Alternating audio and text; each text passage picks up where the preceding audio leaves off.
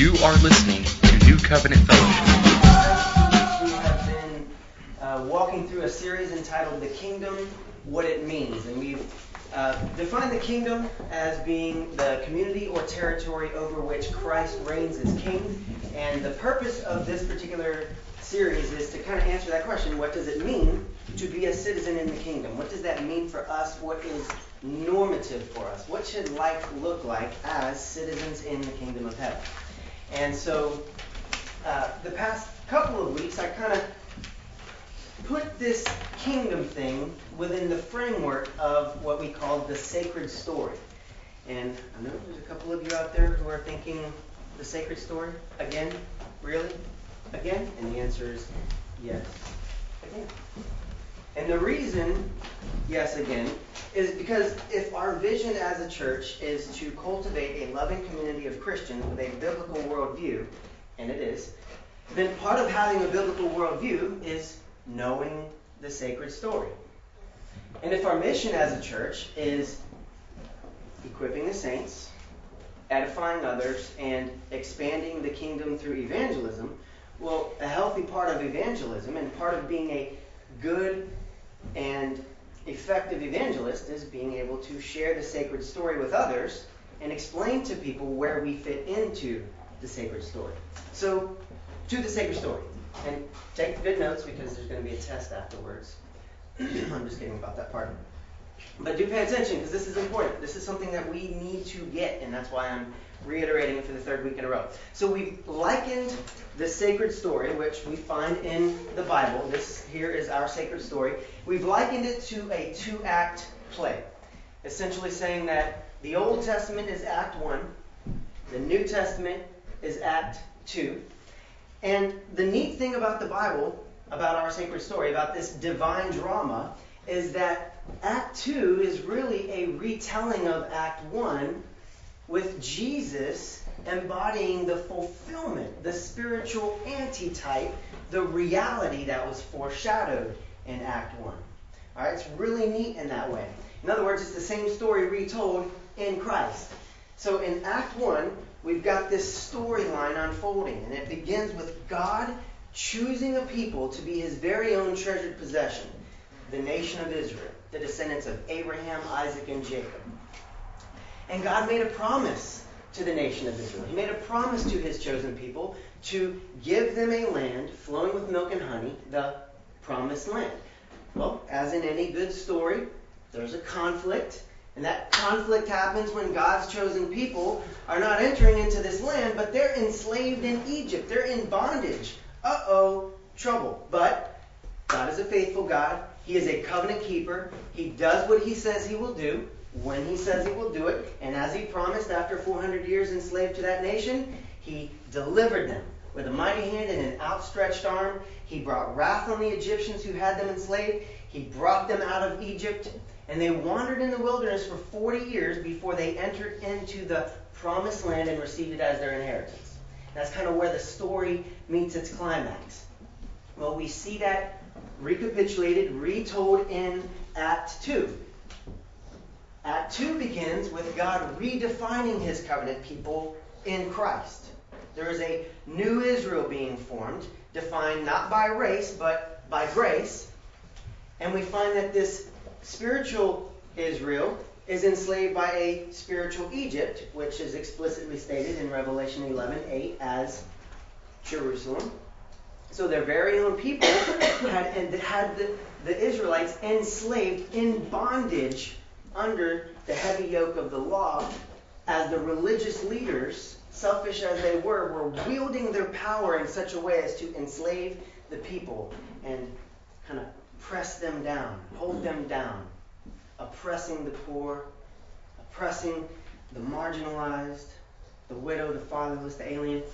And so God does another Exodus. Another Passover lamb's blood is spilt in order to redeem his people out of that slavery. And so for 40 years, there's another time of wandering in the wilderness, another transition period from slavery to freedom.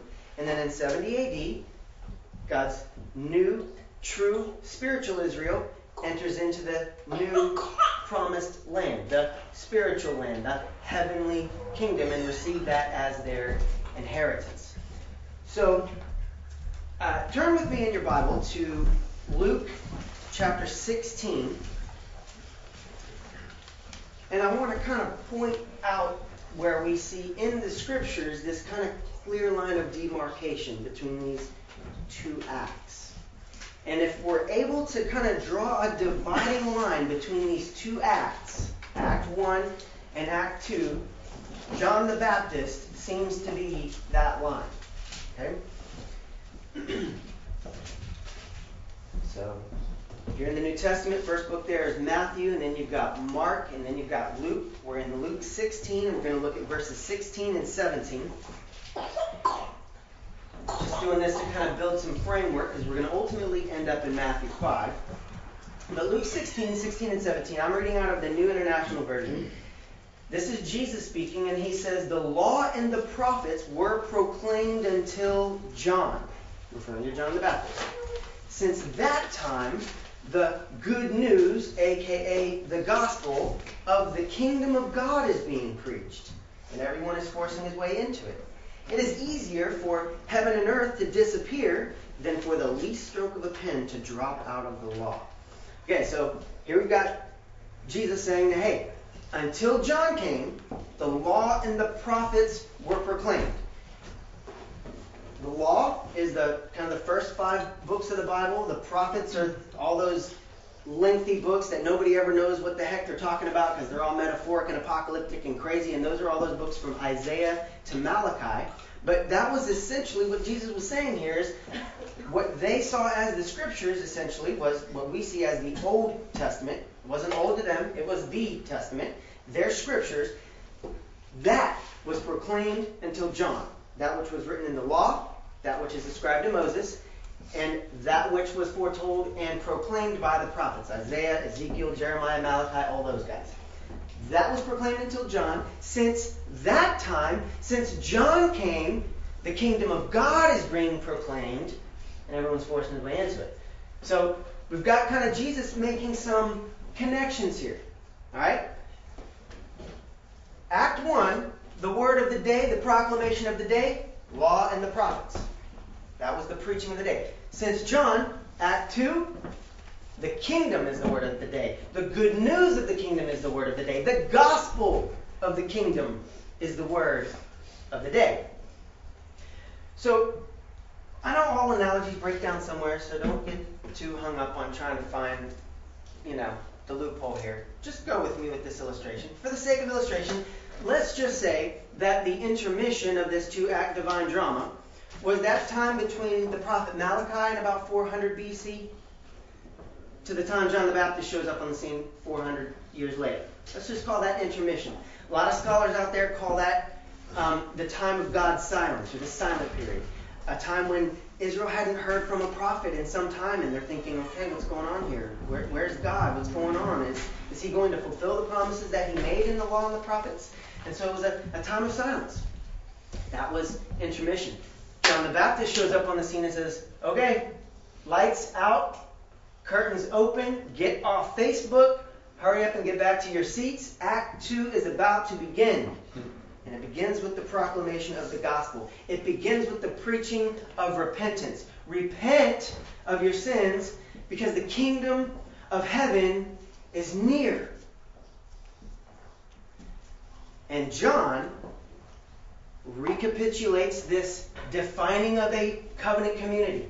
Okay? As I said, Act 1 opens up with God saying, I'm choosing Israel to be my treasured possession, to be my chosen people. John comes on the scene to those Israelites and he says, Don't think that you can say to yourselves, We have Abraham as our father. I tell you the truth. God can raise up children for Abraham from these stones. In other words, your ethnicity, your race, doesn't just automatically make you a part of the kingdom of God like you think it does. It doesn't. God was redefining his chosen people, and he was redefining Israel as those who were believers in Christ. So John says, Look, wrath is coming. The axe is already at the root of the tree. Whatever tree does not bear good fruit will be cut down and thrown into the fire. You need to get on point with God because the kingdom is near. So, John comes on the scene, and it may be tempting to think that John's kind of starting this completely different thing, totally detached from the law and the prophets, totally detached from Act 1. It may be tempting to think that we're talking about an entirely new play altogether. We got Jesus and John the Baptist on the scene. This whole brand new, completely different thing is going on. We started out with Midsummer Night's Dream, but now all of a sudden we're doing Macbeth. Not the case. If we started out with Midsummer Night's Dream, we're still doing Midsummer Night's Dream. It's only Act 2 of Midsummer Night's Dream, and we're about to find out who emerges the hero. We're going to have conflict resolution. Everybody's going to live happily ever after. This is Act 2 of the same play, not a different play. There's a lot of people that want to kind of dichotomize this whole thing and say, well, there was this God of the Old Testament, and he was a real jerk. He was really mean. He told his people to like kill people. He was just really harsh. He had no grace. And then we got this completely different thing going on where Jesus comes. He's really nice. Have you read the Gospels if you think Jesus was just really nice? He said some pretty harsh things. There's a continuity going on here. It's the same play. It's just Act 2 of the same play. I think you get the picture by now. Let's go into Matthew chapter 5. That's where we'll um, pick up where we left off last week. And this particular passage of Scripture is known as the Sermon on the Mount because we've got Jesus preaching a sermon on the Mount. Okay? So there's it's a clever name, I know. Um, I can't take credit for it. I, I saw it in the headings in my Bible, so that's you know.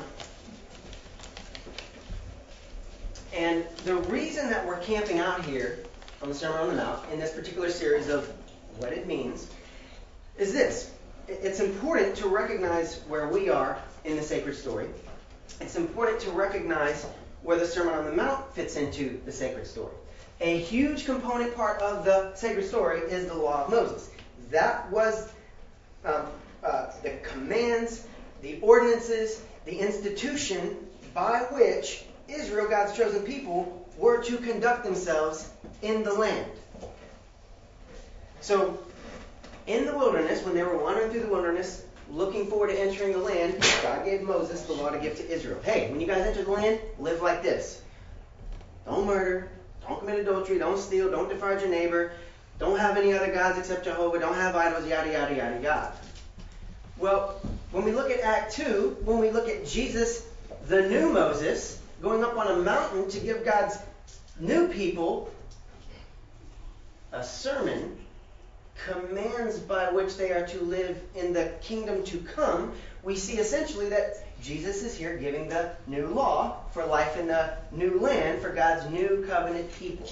So, to give you big picture, Sermon on the Mount is essentially the description of what is normative for life in the kingdom. Now, granted, we've already seen that Jesus is talking to a first century Jewish audience, and there are some things that he says that will pertain only to his original audience. Some things that we can't expect to apply to ourselves today. We've already kind of looked at some of those. We'll see some more of those to come. But a lot of what Jesus says has application for you and I and future generations in the kingdom for all time. Okay? So that's why we're in the Sermon on the Mount. Uh, last week we went through verse 16, and this morning we're going to pick up in verse 17 and go through verse 20 and kind of unpack that and uh, see how that pertains to life in the kingdom. So Jesus says, beginning verse 17, Do not think that I have come to abolish the law or the prophets. I have not come to abolish them, but to fulfill them. In case you thought maybe I was here doing a new thing, it's still Midsummer Night's Dream, It's not Macbeth, it's not Hamlet, still the same thing. I'm fulfilling this, still part of this. Don't think I came to just abolish that, came to fulfill it. Verse 18 I tell you the truth, until heaven and earth disappear, not the smallest letter, not the least stroke of a pen will by any means disappear from the law until everything is accomplished. Anyone who breaks one of the least of these commandments and teaches others to do the same will be called least in the kingdom of heaven. But whoever practices and teaches these commands will be called great in the kingdom of heaven. For I tell you that unless your righteousness surpasses that of the Pharisees and the teachers of the law, you will certainly not enter the kingdom of heaven. All right, so let's kind of walk walk through these verses. Now, admittedly, this is one of the passages in the Bible that a lot of people would like to just gloss right over. It's a passage that a lot of people have a, a very hard time dealing with because what we will find this morning in this passage is we're going to find some things that appear to be contradictions, some things that may challenge our paradigm a little bit, and we just have to be honest and deal with them head on. And that's what we're going to do this morning. So, as we said, Jesus begins here. Don't think I've come to abolish the law and the prophets. Why do you think that he would feel the need to say, hey, don't think I came to abolish the law and the prophets? Well, between him and John, they were some, saying some pretty radical things that had the people of the day going, um, things are changing around here. Is he? Is uh, so? Are what do you? So Jesus hey, don't think that I came to abolish and prophets. I came to fulfill them. Act two, same play. Okay. Now it's easy for us to embrace, I think, Jesus' fulfillment of the descriptive elements of the law. Okay? What I mean by that is in contrast to the prescriptive elements. Okay? There's descriptive elements in the law that Jesus came to fulfill that we've already looked at before, and all of the various types and shadows, Jesus being the antitype, the fulfillment, the spiritual reality. One of those, for just a brief example, is in the Old Testament, in Act 1, we've got the Passover lamb. This lamb that was to be a male without defect, don't break any of its legs, shed its blood, spread that blood over your doorpost, and then that very night, the angel of God will, the, the wrath of God will go through Egypt and destroy all of the firstborns of Egypt. His wrath will be poured out on the Egyptians. But for those who are covered by the blood of the Passover lamb, you will be passed over. God's wrath will pass over you. You will be spared. You will be saved. You will be redeemed, rescued, ransomed. You're good. So you want to be covered by the blood of the Passover lamb. Well, here we've got um, Act 2 opening up with John going, See that guy right there, Jesus? Behold, the Lamb of God who takes away the sin of the world. You've got 1 Corinthians chapter 5, verse 7b, where Paul says, Christ, our Passover lamb, has been sacrificed. So we've got this descriptive element within the law, within the law of Moses, of a Passover lamb event. Jesus fulfills that descriptive Passover lamb event. We're good with stuff like that. We're good with stuff like that. But when it comes to the prescriptive elements of the law, it's kind of like, okay, what about those? What about those 613 or so commandments, those thou shalt and those thou shalt nots? Because we're good as long as Jesus is talking about not abolishing the law, but fulfilling the law in terms of descriptive. But what about prescriptive? If, if, if that's still happening, kind of kind of deal with that. I don't know about you, but that kind of makes me a little bit uncomfortable. Does it make you a little bit uncomfortable? He says in verse 18, I tell you the truth, until heaven and earth disappear, not the smallest letter, not the least stroke of a pen will by any means disappear from the law until everything is accomplished. Anyone who breaks one of the least of these commandments and teaches others to do the same will be called least in the kingdom of heaven. But whoever practices them and teaches them will be great. Okay, he went there.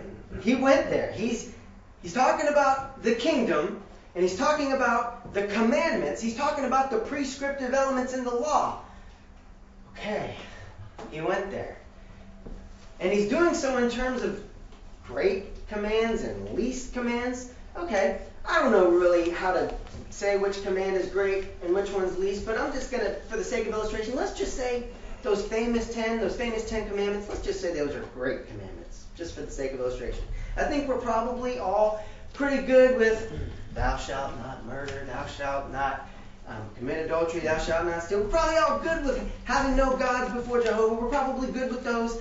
But what about the least of these commandments? Because Jesus said, whoever breaks one of the least of these commandments and teaches others to do the same will be called least in the kingdom of heaven. Let's just hypothetically talk about some least commandments. Have you ever read through the book of Leviticus? Let's just say, for the sake of illustration, maybe we can find some least of these commandments in Leviticus. Leviticus 19:19. Do not wear clothing woven of two different materials. You practice that commandment? Let's just call it least. You practice the least of these commandments? I mean, I, I'm, I'm guessing at least at least one of you in here has a cotton polyester t-shirt. Guilty. Leviticus 19:27. Do not cut the hair at the sides of your head or clip off the edges of your beard. You follow that least command? Chris is good. AJ's good. Uh, is everybody in here following that, that least command? Jesus said, whoever does not practice the least of these commands and teaches others not to do it will be called least in the kingdom. Leviticus 19:28, do not put tattoo marks on yourselves. Ever broken that least command?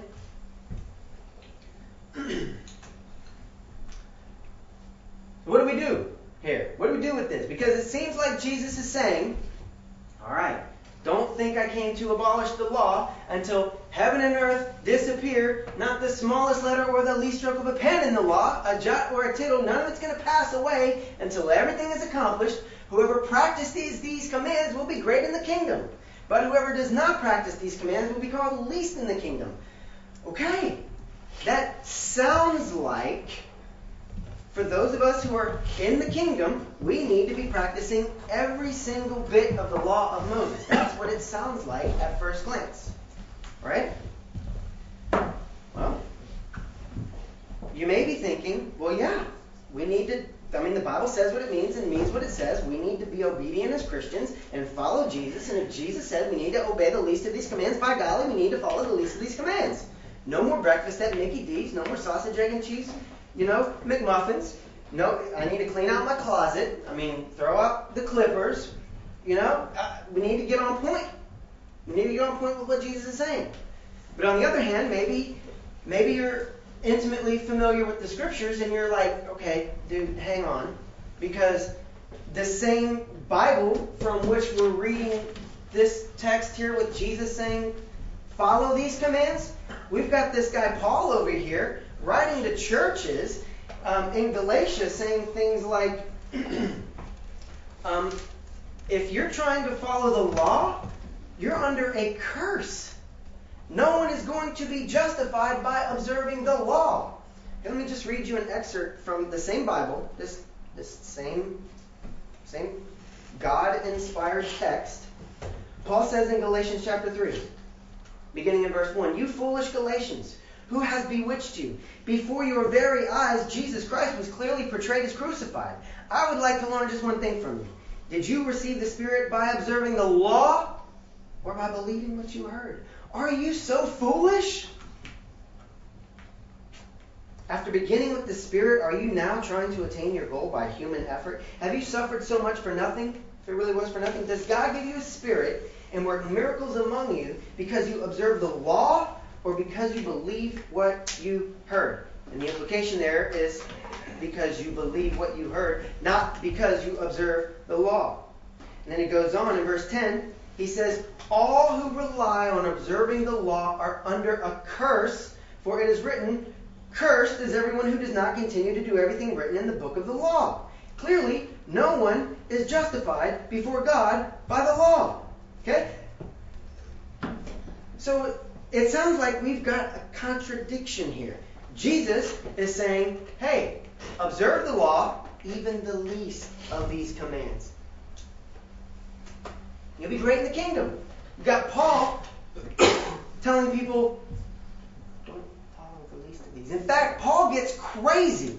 Okay? If there's least and there's great, one of the great is circumcise your male sons on the eighth day. If you were a male and you were a Jew, and you are a part of the covenant community, you need to circumcise the flesh. That's a great one. That's a big deal to them. That's one of their identifying markers as God's covenant community people. And what does he tell the Galatians? Hey, if you allow yourself to be circumcised, you're cut off from Christ. What? Cut off from Christ? Christ is the one who is saying that I need to obey everything written in the law, even the least of them. So we've got this apparent contradiction going on here. What, how can we reconcile these seemingly contradictory ideas? Or should we just go, you know what? Jesus contradicts Paul. We can't really trust his writings. Um, or, or Paul contradicts Jesus. We can't trust Paul's writings. Either way, we can trust one but not the other, but we can't trust both because you can't have it both. Mean, how, how are we going to wrestle through this? Okay? Now, I'm going to propose to you that a lot of this hinges on how we interpret Jesus' words in Matthew 5 when he says, I tell you the truth, until heaven and earth pass away, not the smallest letter with the least, least stroke of a pen will by any means disappear from the law until everything is accomplished. That one verse right there, I think I think we have a tendency of coming to these passages as 21st century Americans with our own presuppositional lenses and our own ideas about what Jesus has to mean here. And then our interpretation hinges upon that. And, you know, have you ever, like, tried to follow a, a course? You know, you, you, got this destination, and, and, and if you walk the perfect path, you'll get there. But if, if you're off by, like, one degree and you go off that way, I mean, the you will end up way far off. So I think right here in this one verse, if, if, if we can interpret that right, I think, think we'll be on the right course here. Let me begin by saying there's no way that I can cover all of the important components to explaining this this morning. We've already uh, done that. We did a series on uh, the passing away of heaven and earth and the new heavens and the new earth. And so I would encourage you, if what I'm saying to you this morning is either cuckoo, crazy, um, David's lost it, this sounds just off the wall, I would encourage you, grab one of these discs, take it home, listen to it. Um, I present way more information in here than you're going to get this morning. This morning you're going to get one of these. Okay? Just kind of brief bullet point ideas as to why there's a problem with forcing a strict literal interpretation of the passing away of heaven and earth. Okay? For starters, the same Bible in Ecclesiastes 1:4 and in Psalm 104:5, just to name a few, says that the earth will remain forever. How can the earth remain forever and Jesus come along and say, heaven and earth will pass away? That's a contradiction. Unless we're not necessarily to take that literally. Okay? So, in case you're tempted to think this is crazy brand new idea that David's just pulling out of nowhere, who knows? This is not new. Okay? In your bulletin, on the inside leaf, um, I put just a couple of quotes. I could give you a gazillion of these. Okay? um, from men in previous centuries, great men of God who are respected in the theological world. Um, just put a couple of them here. If these names mean nothing to you, um, I suggest you Google them and get to know them because uh, they're heroes of the faith. Um, to quote Jonathan Edwards, um, reading from the from the top of the insert here in the bulletin, the gospel state is everywhere spoken of as a renewed state of things, wherein old things are passed away and all things become new. He also says the scriptures further teach us to call the gospel restoration, remember, until John came, law and the prophets were proclaimed, until uh, since that time the good news or gospel of the kingdom is being proclaimed. Jonathan Edwards says the scripture teaches to call the gospel restoration and redemption a creation of a new heaven and a new earth. You catch that?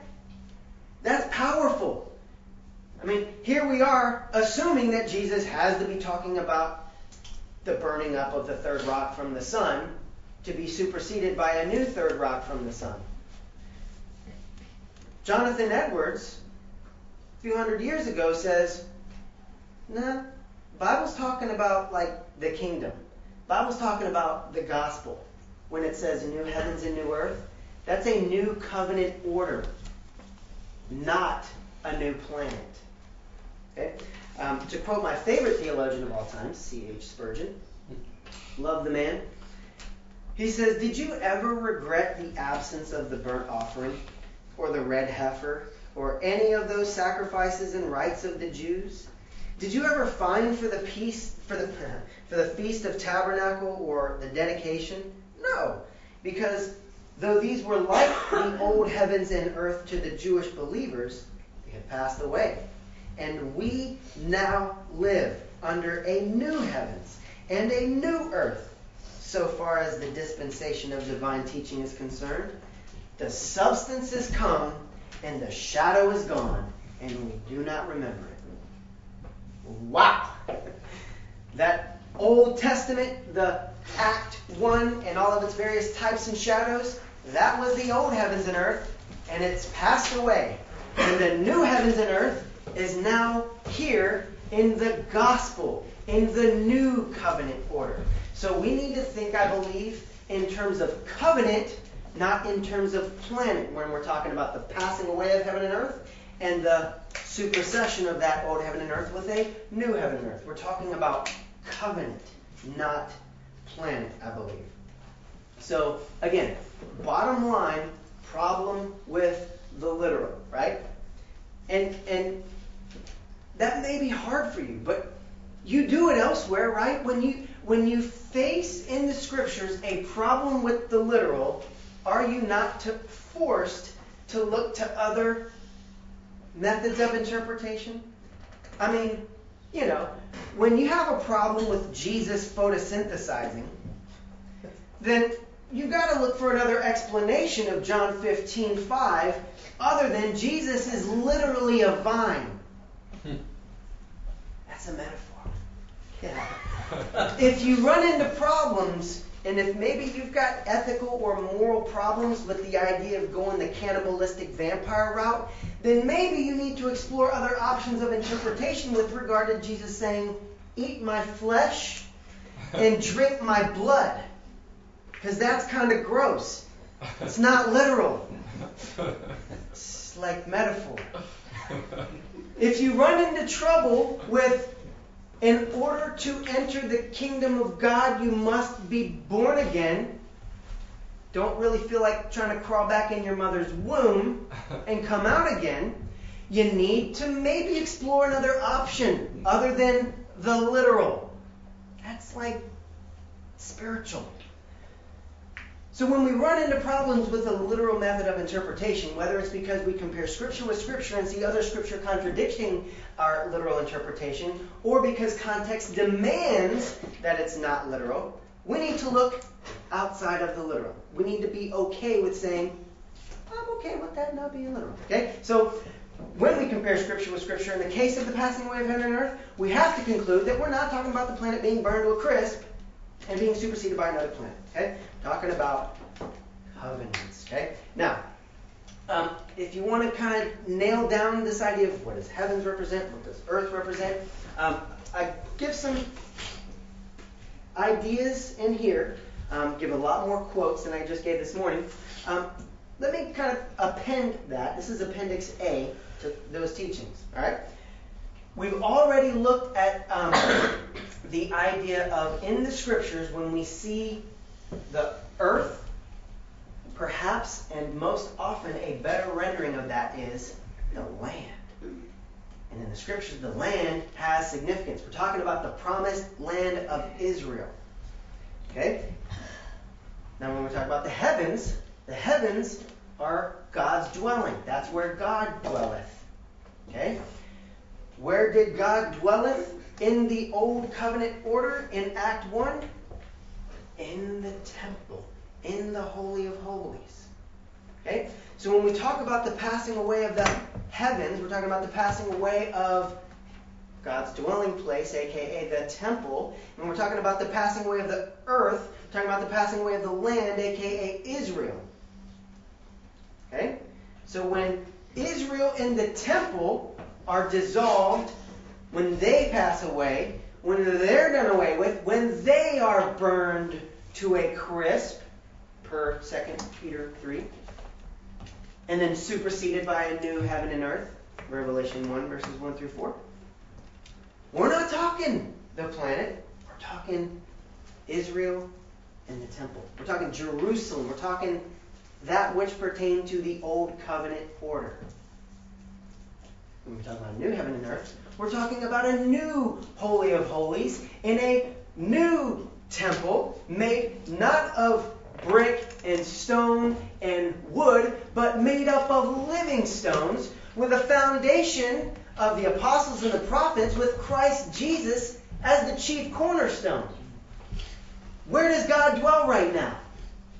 Is he not in you if you're a believer? You and me are part of the new heavens and the new earth. There is a new land.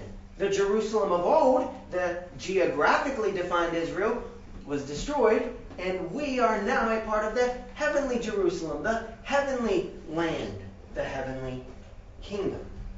So when? When did that occur? When did that old order pass away? Well, it's tempting to think that it passed away at the cross. We'll deal with that a little bit more in a little while.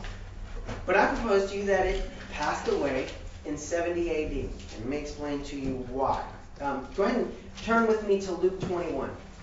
We touched on this. We looked at this last week, and so hopefully it's kind of fresh on your brains. But I want to look at it in the context of the passing away of heaven and earth this morning. Because we're going to get a time indicator when we look at this. Because if we're going to interpret the passing away of heaven and earth in the Sermon on the Mount as the passing away of Israel and the temple and the destruction thereof,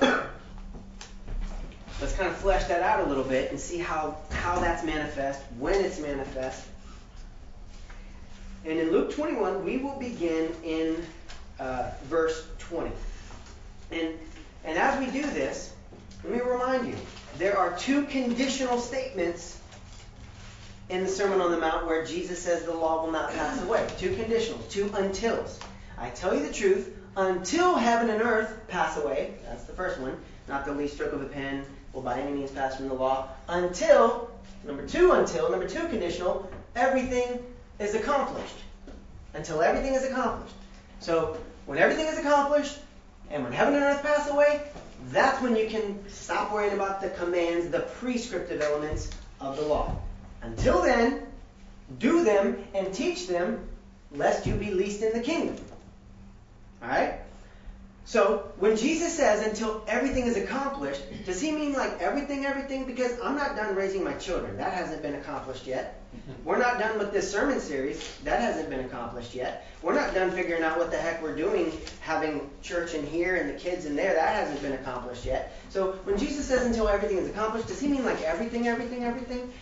No, I believe that he means everything written in the law and the prophets. Everything that was written and foretold in the Old Testament, in Act 1. Okay? So, Luke 21, beginning in verse 20, Jesus is telling first century Jews, when you see Jerusalem being surrounded by armies, you will know that its desolation is near.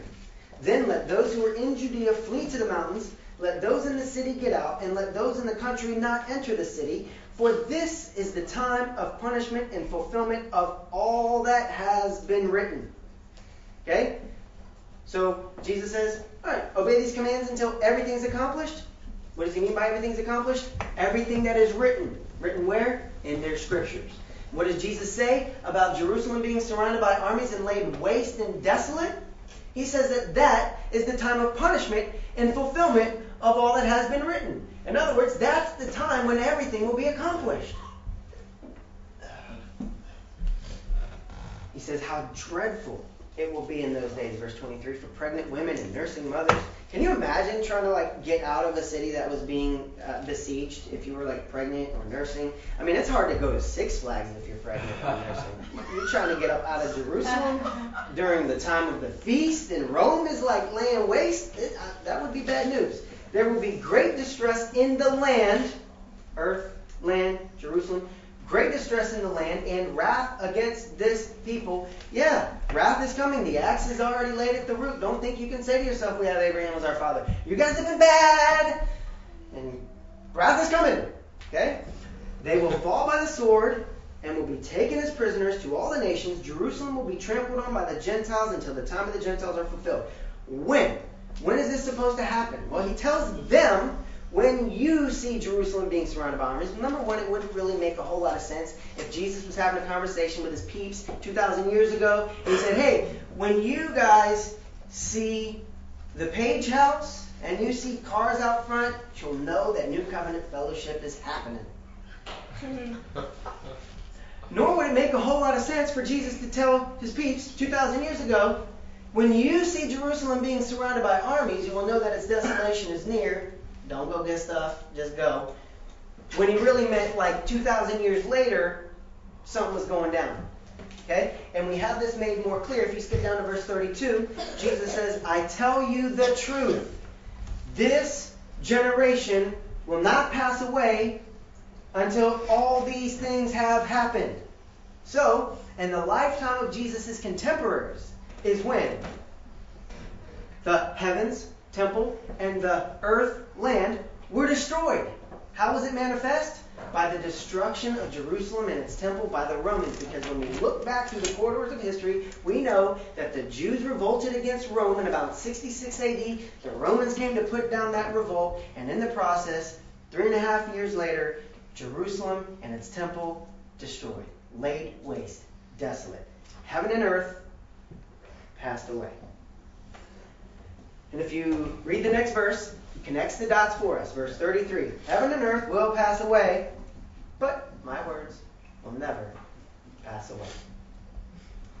Okay, again, going to have a problem with the literal interpretation because if you didn't come to abolish that which was written, and that which was written, Ecclesiastes 1 4 and Psalm 104 5 says that the earth will endure forever, and you're saying that the earth will not endure forever, but it's going to pass away. Going to have a problem with the literal.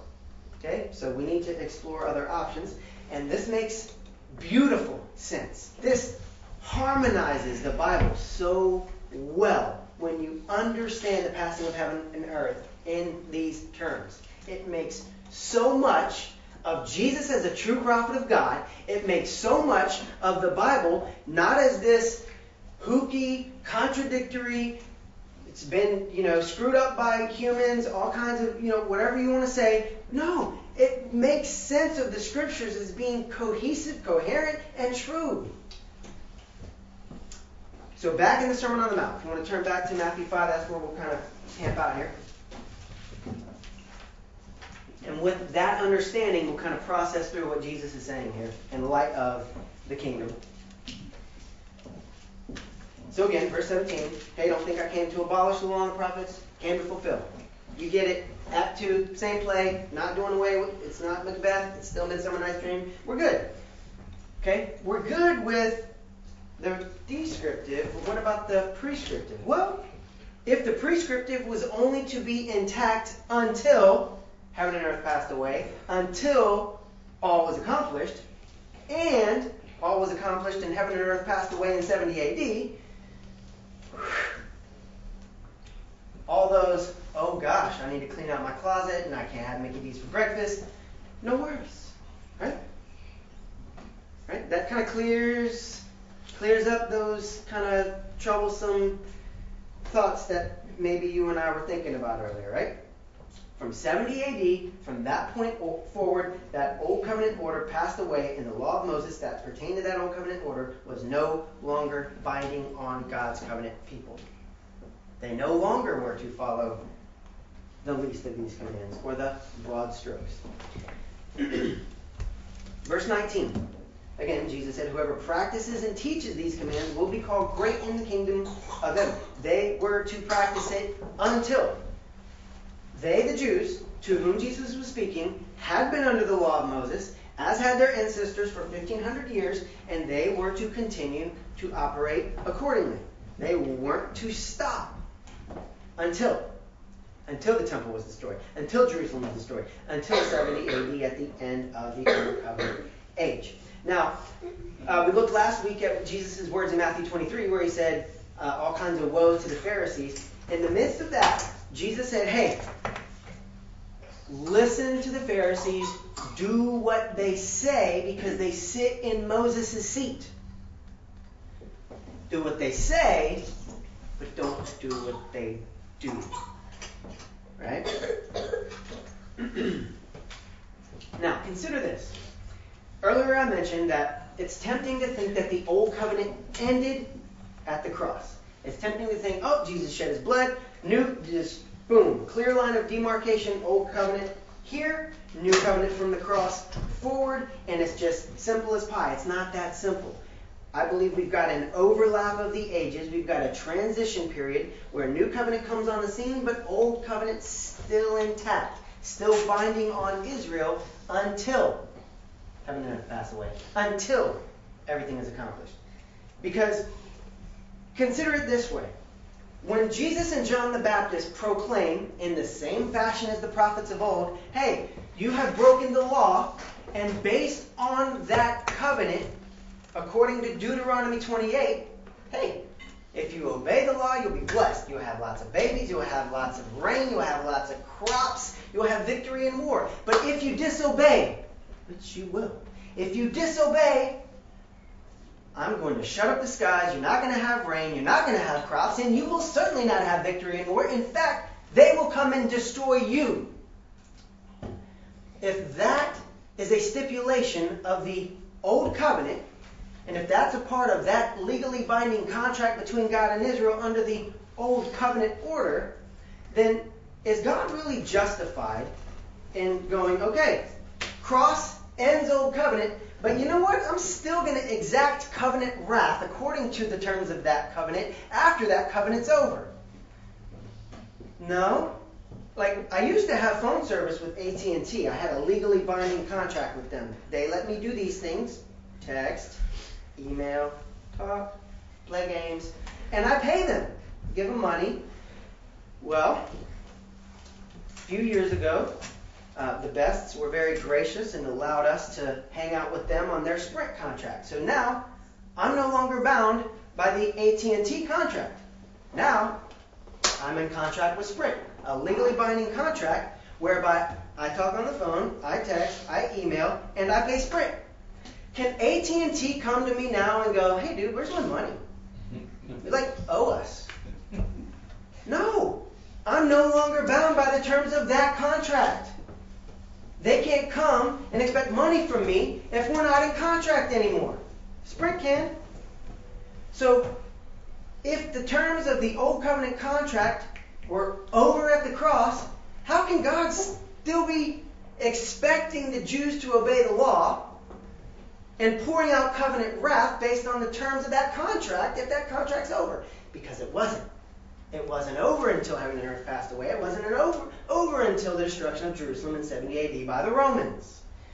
Now, if that's not convincing enough to you, take a look at Hebrews chapter 8, verse 13. If you want to turn there, you can, but be quick because I'm going to jump in and out of that and back into Matthew 5. But Hebrews 8:13 says, and think about this for just a quick second. Who was Hebrews written to? I'm going to give you a hint. It starts with a he, and it ends with a bruise to Hebrews, to those who were under that old covenant, right? Look what the author of Hebrews says in Hebrews 8:13. Now this was written after the cross, like 30 years or so. And this was written before the destruction of Jerusalem in 70 AD. This was written in the early 60s. And look what he says in the early 60s. He says, by calling, in verse 13, Hebrews 8:13, by calling this covenant new, he has made the first one obsolete. And what is obsolete and aging will soon disappear. Like the heavens and earth will soon disappear. Okay. He says, by calling this covenant new, he made the first one obsolete. So, yeah, the cross, the shedding of the blood, that rendered the old covenant obsolete. Those things are like types and shadows. Uh, that's not really ultimate. That's not really the thing. New covenant's here, and that's awesome. This is really lame in comparison. It's obsolete now, but still intact. Hasn't yet disappeared. Hadn't yet passed away. It was still intact. The author of Hebrews says, by calling this first uh, this covenant new, he made the first one obsolete. And what is obsolete? What is obsolete? The old covenant. Yeah. The old covenant is aging and will soon disappear. And with a matter of years, it did. With the passing away of heaven and earth with the destruction of Jerusalem by Rome. All right, so back to Matthew 5. I'm going to wrap this thing up. Sort of. So in verse 19, Jesus says, Whoever breaks one of the least of these and teaches others to do the same will be called least in the kingdom of heaven. Um, question mark. If the Jews were supposed to be following and teaching the least of these, what about Paul? Okay? I was just kidding about Matthew 5. Turn to Galatians 5. Look at Galatians 5. Now, I already preached an entire sermon series through Galatians, so um, not going to do that again this morning because ain't nobody got time for that. So we are going to uh, kind of just briefly touch on this, and if you want more on Galatians, I would encourage you to go online, www.ncfgeorgetown.com, download the messages. Um, I think you will be blessed by them because uh, that is a fascinating book that puts a lot of meat on this morning's bones. In Galatians 5, Paul says, It is for freedom that Christ has set us free. You catching that? You catching that part of the sacred story? The exodus out of slavery, out of this spiritual Egypt. Christ has set us free. Okay? Throw that out there. Sacred story is important. Knowing our place in the sacred story is important. He says, Stand firm then, and do not let yourselves be burdened again by a yoke of slavery. Mark my words.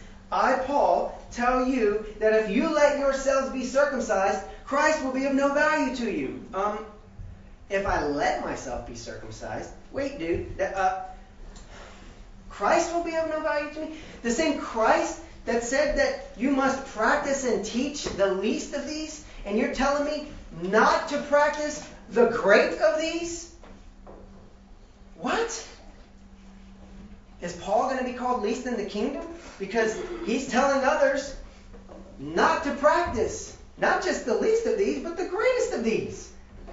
The big one, circumcision. It's like everything. Maybe Paul didn't get the memo about the new cover sheets for the TPS reports. Circumcision's a broad stroke, not a jot or a tittle, the least stroke of a pen. It's big. And Paul's saying, don't do it.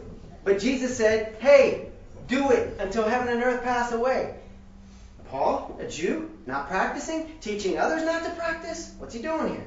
He says, verse 3 again, I declare to every man who lets himself be circumcised that he's obligated to obey the whole law. Now, oftentimes in the Sermon on the Mount, Matthew chapter 5, this whole pass away of heaven and earth and the law is still intact and we've got to obey these commands, a lot of people want to go this route.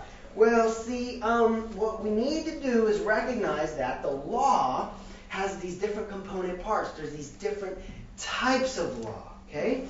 There's a ceremonial aspect to it, and a civil aspect to it, and a moral aspect to it. See what Christ means here in Matthew 5? He means that the ceremonial and the civil are gone. We're certainly not going to, you know, sacrifice goats anymore. Done. We're not going to, you know, like, you know, eat pork. You know, I, you know we still eat pork, I guess, because you know it's whatever. But um, you know, we're not going to do the ceremonial and the civil stuff, but the moral stuff like the, the murder, that's still not good.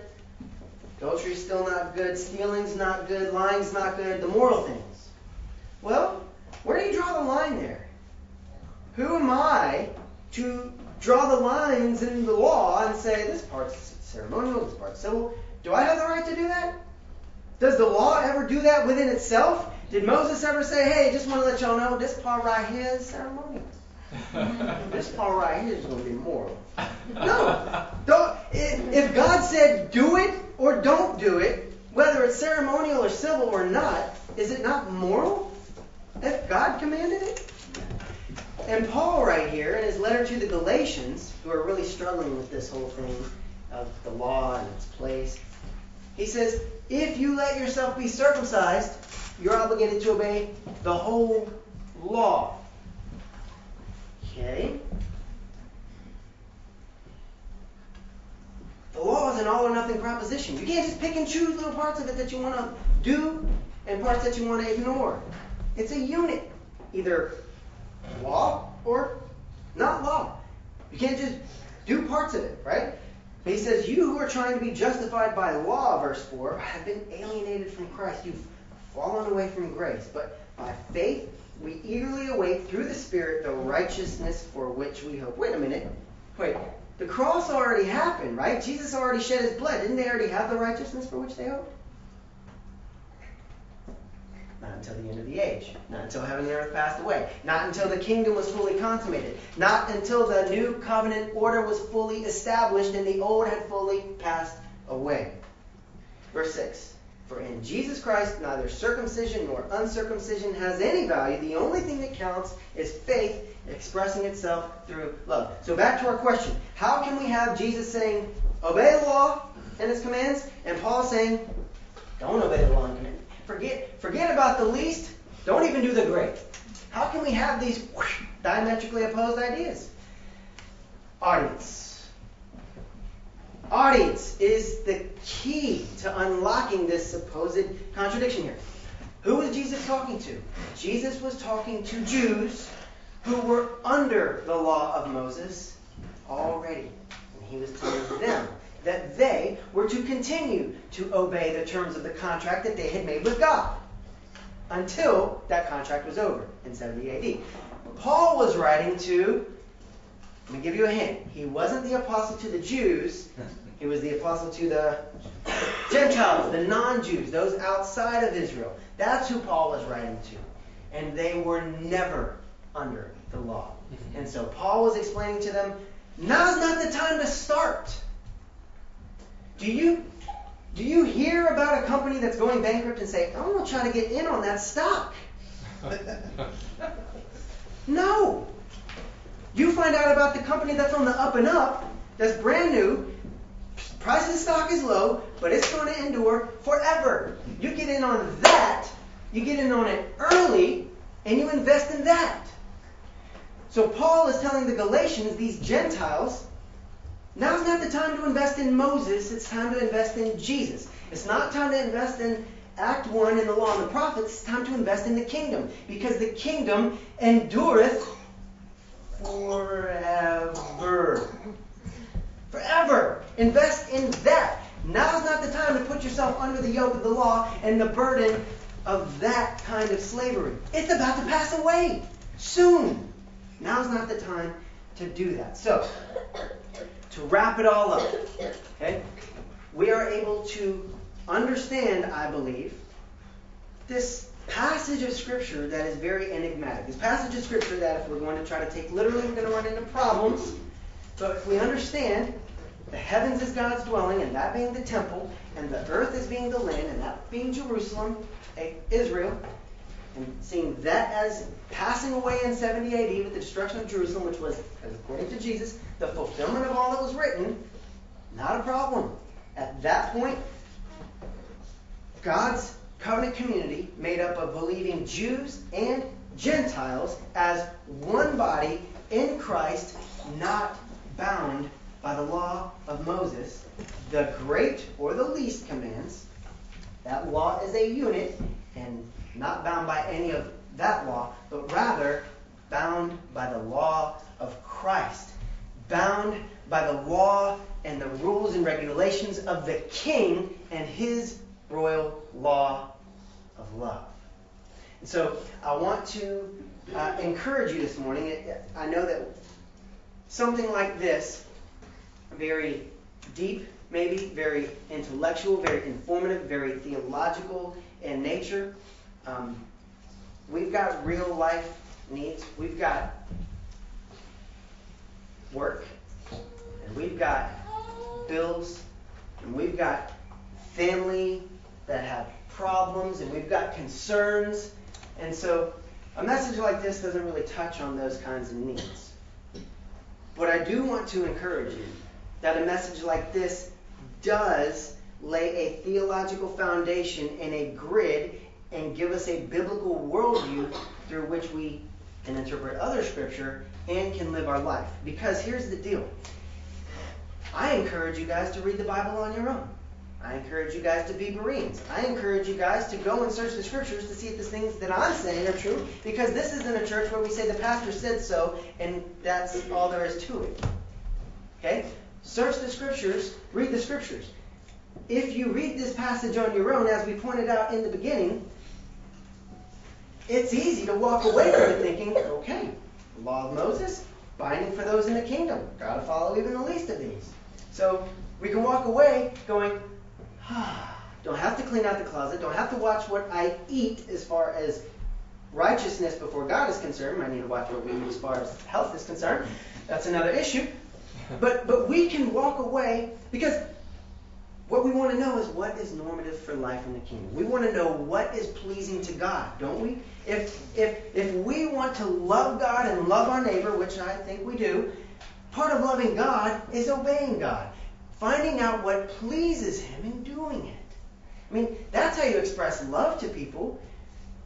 I express love to my wife by going, What will make you happy? I want to do that.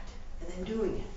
Well, in the same way as the bride of Christ, as one who is the spouse of the king, so to speak, let's find out what pleases him and do it. And we're able to clearly walk away understanding that the commands, the prescriptive elements of the law of Moses is not that. That is not going to be looming over my head and your head when we're walking through life on a daily basis going, wondering if I'm really pleasing God with what I'm doing. And which of these commandments is moral and which one's not, and which ones am I supposed to obey and which ones am I not supposed to obey? Because I see Christians that like wear clothing and cut beards and eat pork and and then but so but but murder still sounds wrong. We don't have to go through that process of trying to discern which is which. We are simply bound by the royal law of love, the law of Christ. And for the next couple of weeks, we're going to unpack what that means. We're going to keep moving through the Sermon on the Mount, where I believe Jesus illustrates and draws contour lines, giving us a, a beautiful picture of what love looks like. Because here's the deal I can say, one, the law of love. Go love. How do you define love? I can be a total jerk to somebody and say, well, I'm good, I'm following law, I'm just loving them. You know? Um, well, let's give some shape and some definition to love. And I believe that Jesus is going to do that for us in the next few weeks. So don't miss that. Come back next week and we'll move forward in the Sermon on the Mount as Jesus paints a picture of love and therefore a picture of life in the kingdom as we explore what it means.